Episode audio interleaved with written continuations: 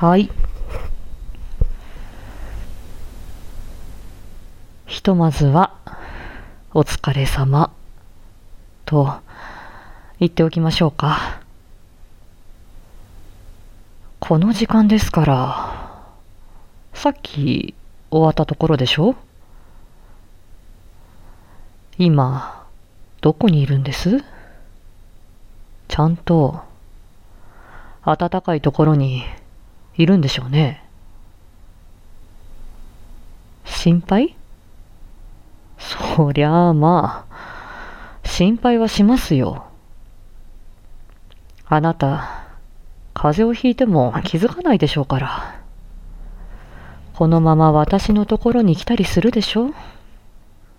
こちらも、移されては困りますからね。来るなとは言ってませんよ。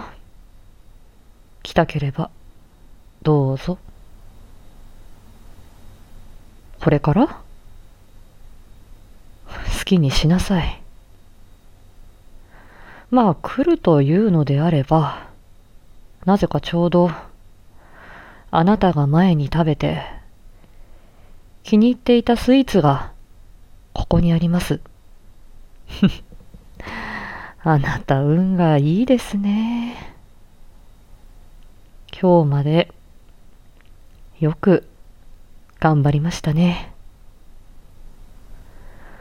目標を掲げ、チャレンジを続け、今日の日を迎えて乗り越えた。誰にでもできることではありませんよ。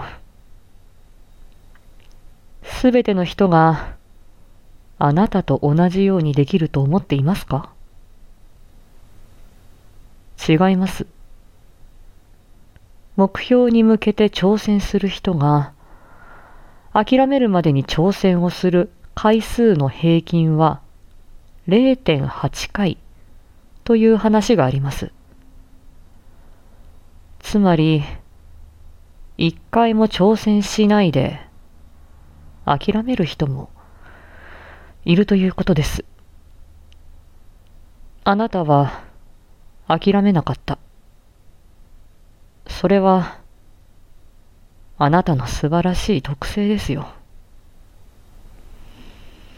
それでは、来るのであれば気をつけて、走らないように、動くなら通話が終わってからにしなさい。